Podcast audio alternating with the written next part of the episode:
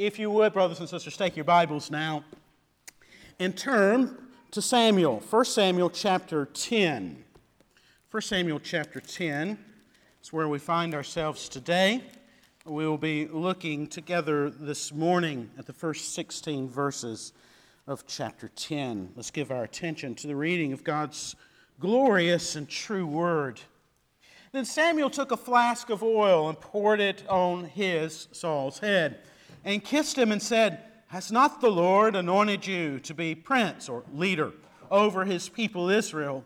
And you shall reign over the people of the Lord, and you will save them from the hand of their surrounding enemies.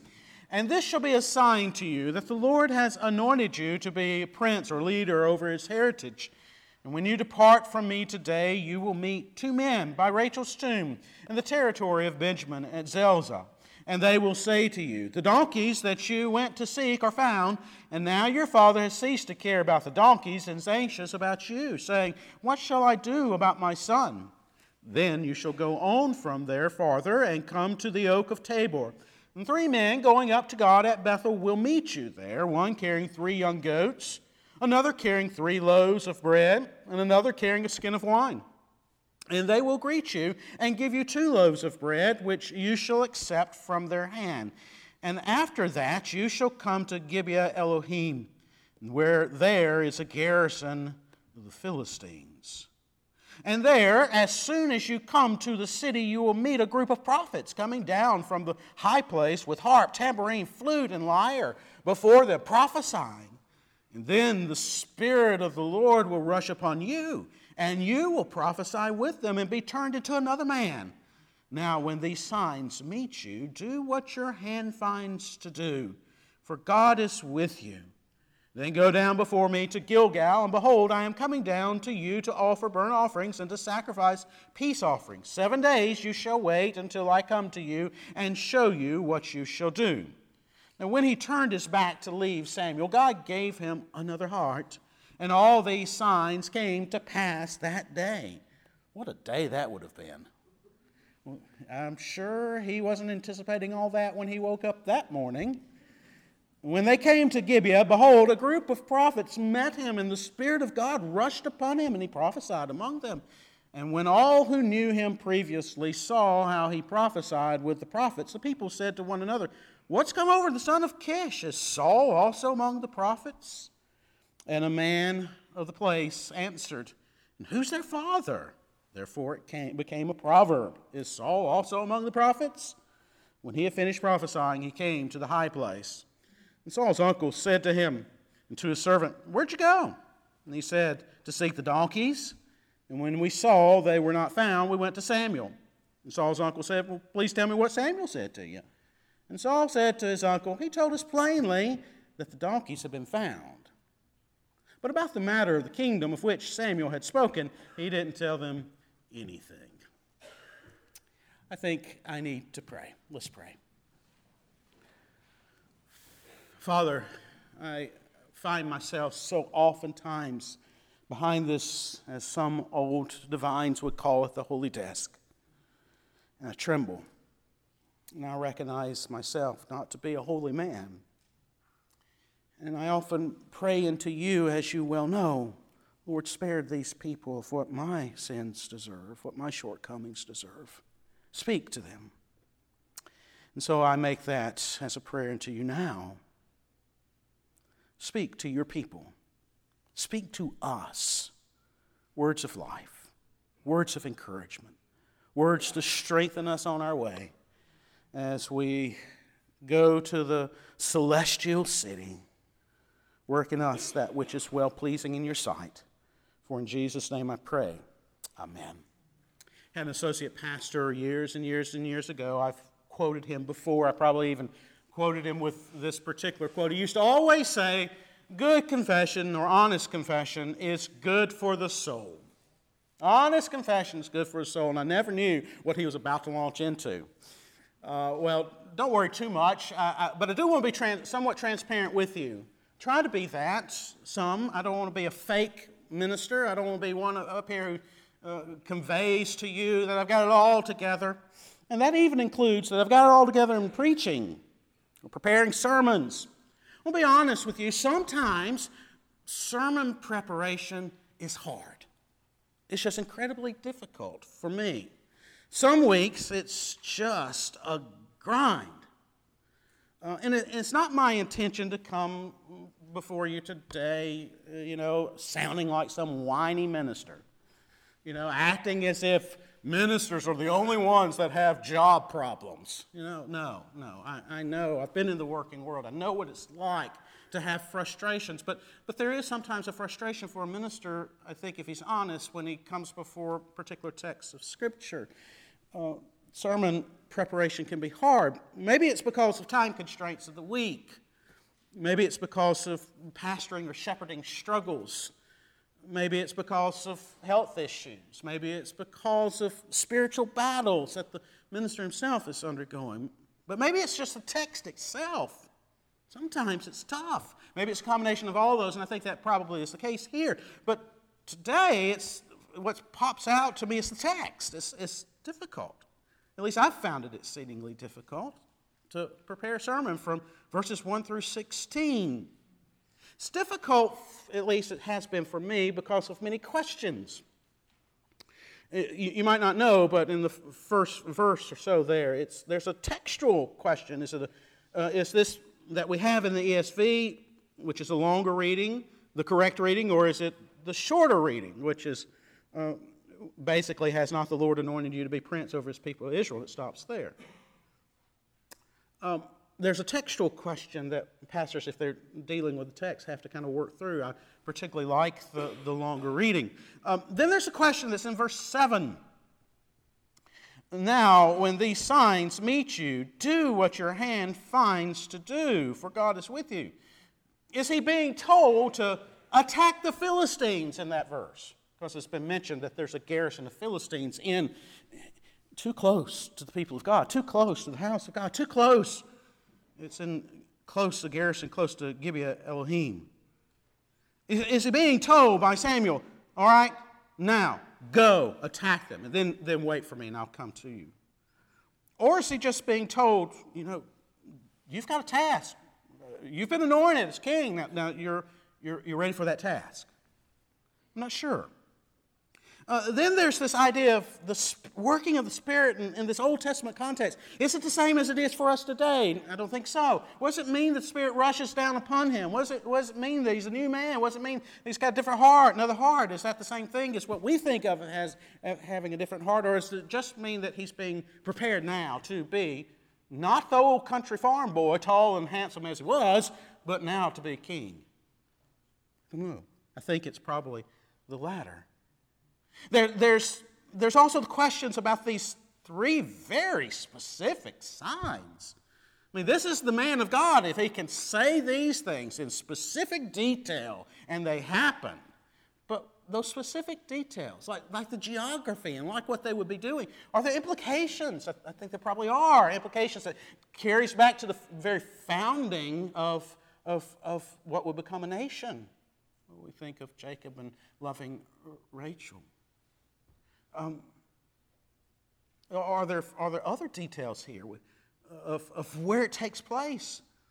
The oak of Tabor, going up to God at Bethel, Gibeah Elohim. Probably are that they're a little bit lost on us t- today. There's, there's the section about where you know he goes and prophesies, and people around say, "Whoa, who, who's when, when did he become one of the prophets?"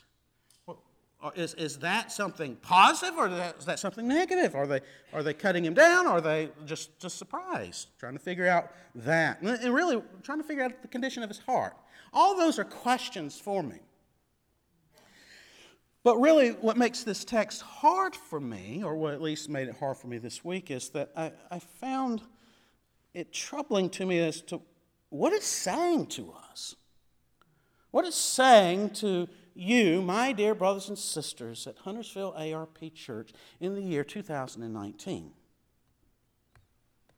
This. What's the point? What's the, the application of such a story for us today?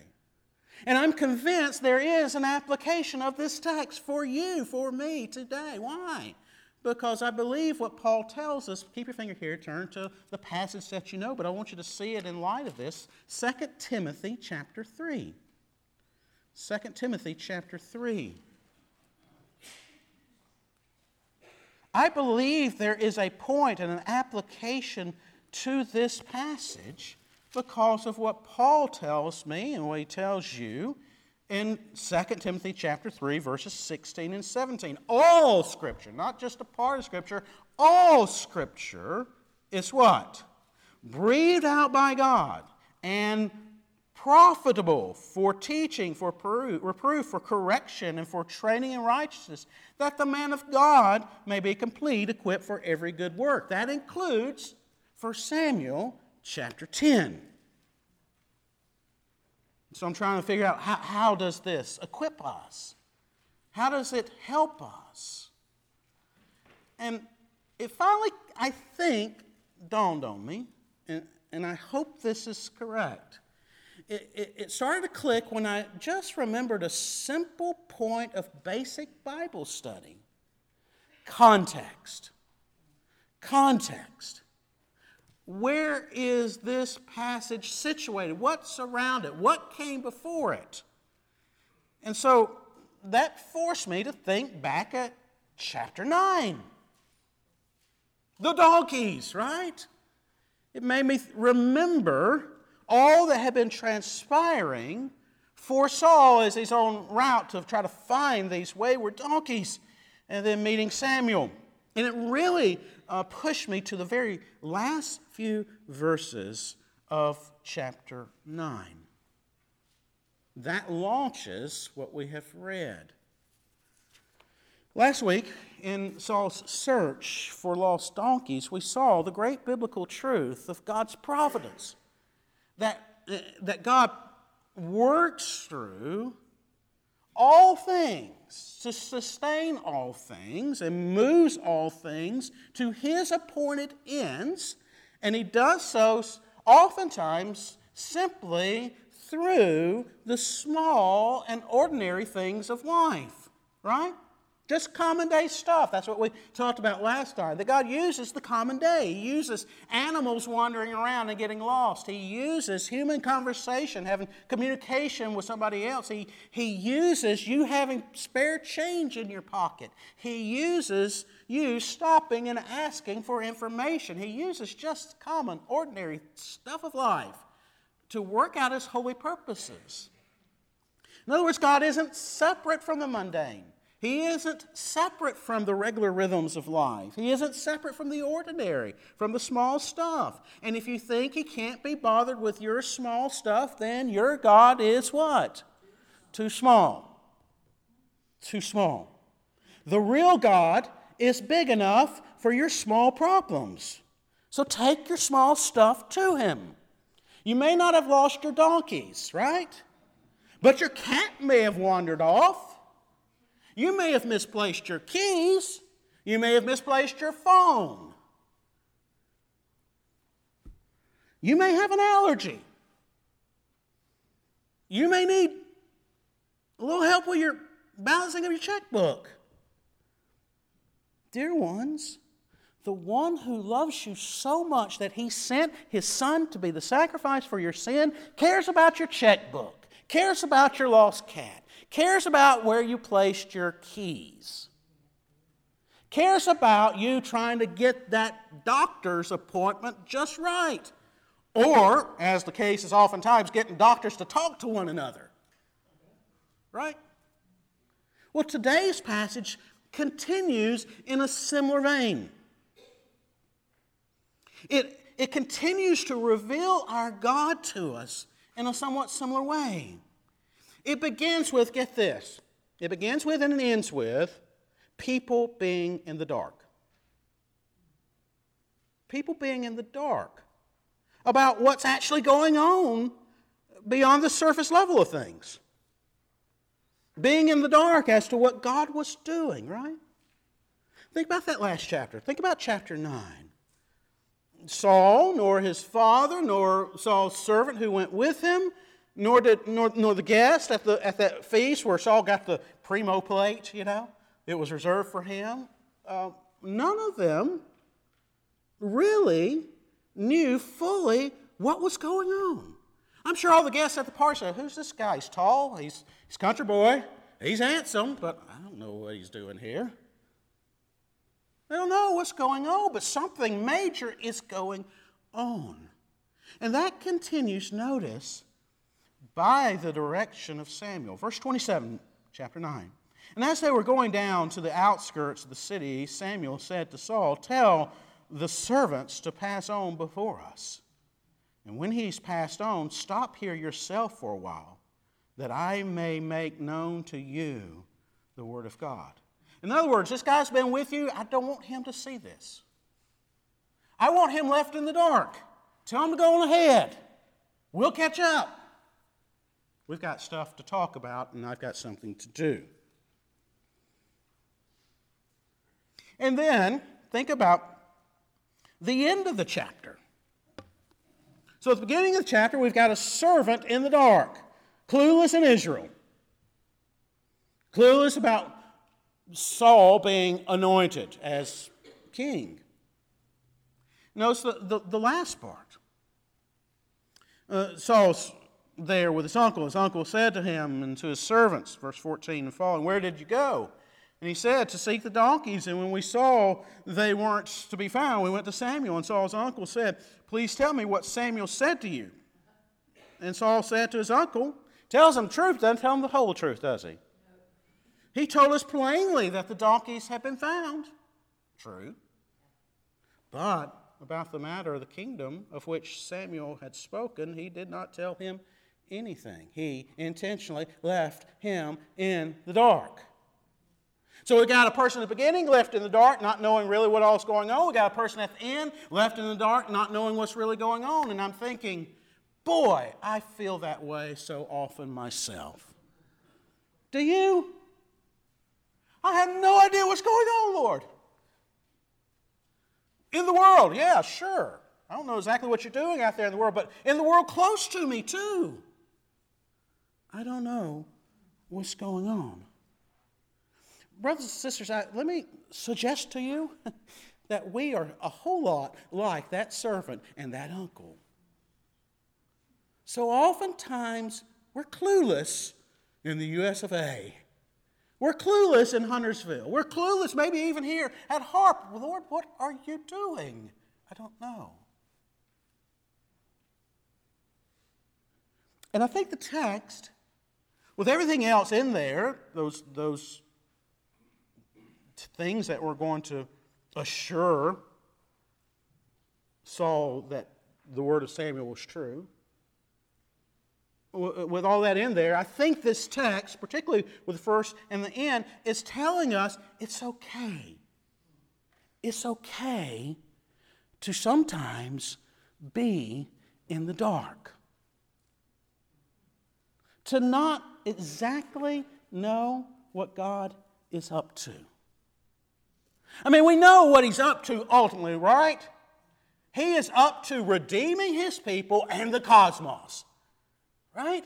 He is up to gathering his people from all four corners of the globe, bringing them in, uniting them to Jesus Christ, making them a part of his glorious bride, and working on that bride to beautify her. And then one day, with the return of Christ, to, to relieve the groaning of this earth under the weight of sin, to remake it as the new heavens and new earth. We know that's, that's what he's about.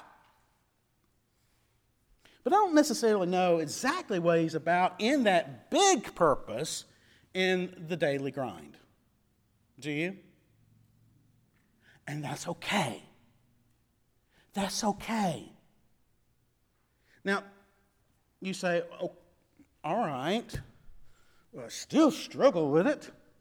This text, I think, particularly speaks to two types of people if you find yourself in one of these categories, and I suspect we all do to some extent, this text is speaking to you. Here are the two categories. I, I named one, and then I've changed the name to make it a little nicer. First category are managers. You are a manager. You like to manage things. You like for things to be in order. You like for other people to do certain things. You like for step one to be followed by step two, and step two to be followed by step three, and you want things planned out, and you want them structured, and you want them to fall in place. And what gets under your crawl is when things don't quite go to plan. Now, you don't have to raise your hand if that's you, but I'll raise mine. I'm sometimes, honest confession is good for the soul. I'm sometimes a manager. I want everything figured out. And that sometimes it's okay, everything's typed out, every, every, you know, for a sermon prep, and today it's not. Told you it's a hard sermon. I need to know it's okay to be in the dark because the God of light is in control. And He is doing His holy will. And I've got to trust Him. And stop trying to be Him. All of God's people said, Amen. There's a second category here. This may be you too worry warts worry warts. I've been in conversations with, you know, when you become the um, parent of a young lady who's about to go off to college, you start commiserating with uh, other parents that uh, have kids who've either gone off to college or they're going off to college, about to. And I've, I've come to realize we're all in the dark. Lord, what are you doing? I have no idea what's going on. What is your ultimate plan? How will they do? Where will they go? What will they be like when they're there? What's going to happen to them? I wish I knew I wish I knew. I wish I knew. I do know something. My God loves me, and my God, God loves my daughter. My God loves his people. And he is about his holy purposes, working out his holy will. And if I truly believe and trust in Him, I should be able to sleep like a baby. You should too. You should too.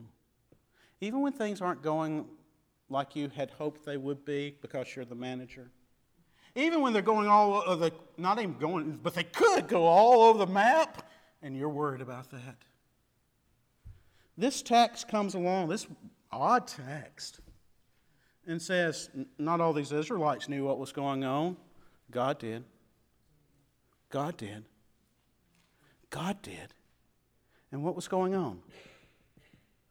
The ushering in of the kingdom with a lousy king who would cry out for a great king.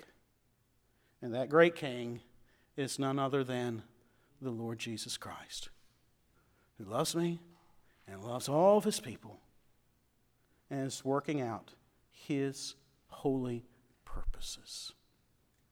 Simple application you worry warts, stop it. You, oh, I just about said, you managers, let go. You can let go sometimes. You really can. Because you can let go and you can stop worrying because the Spirit who rushed upon Saul to enable him to do what he's being called to do doesn't merely rush in upon you, he indwells you and will work in you what Christ and the Father want Him to work in you. Stop worrying and let go. That doesn't mean be irresponsible. That doesn't mean take godly concerns to the Lord. But you know when the line is crossed, don't you? If you don't, ask your spouse, ask your friends, ask your neighbors. They know when you've crossed the line. We all have. And we have a glorious Savior who loves us. And all God's people said, Amen. Let's pray.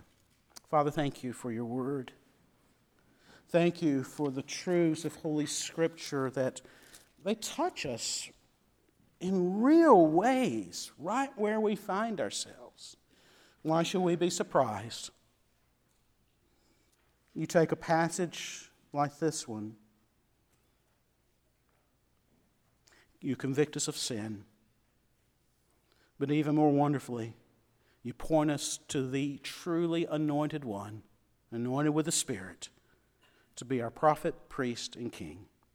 So we offer up our lives and we offer up now our voices of praise unto you in the name of Jesus. Amen.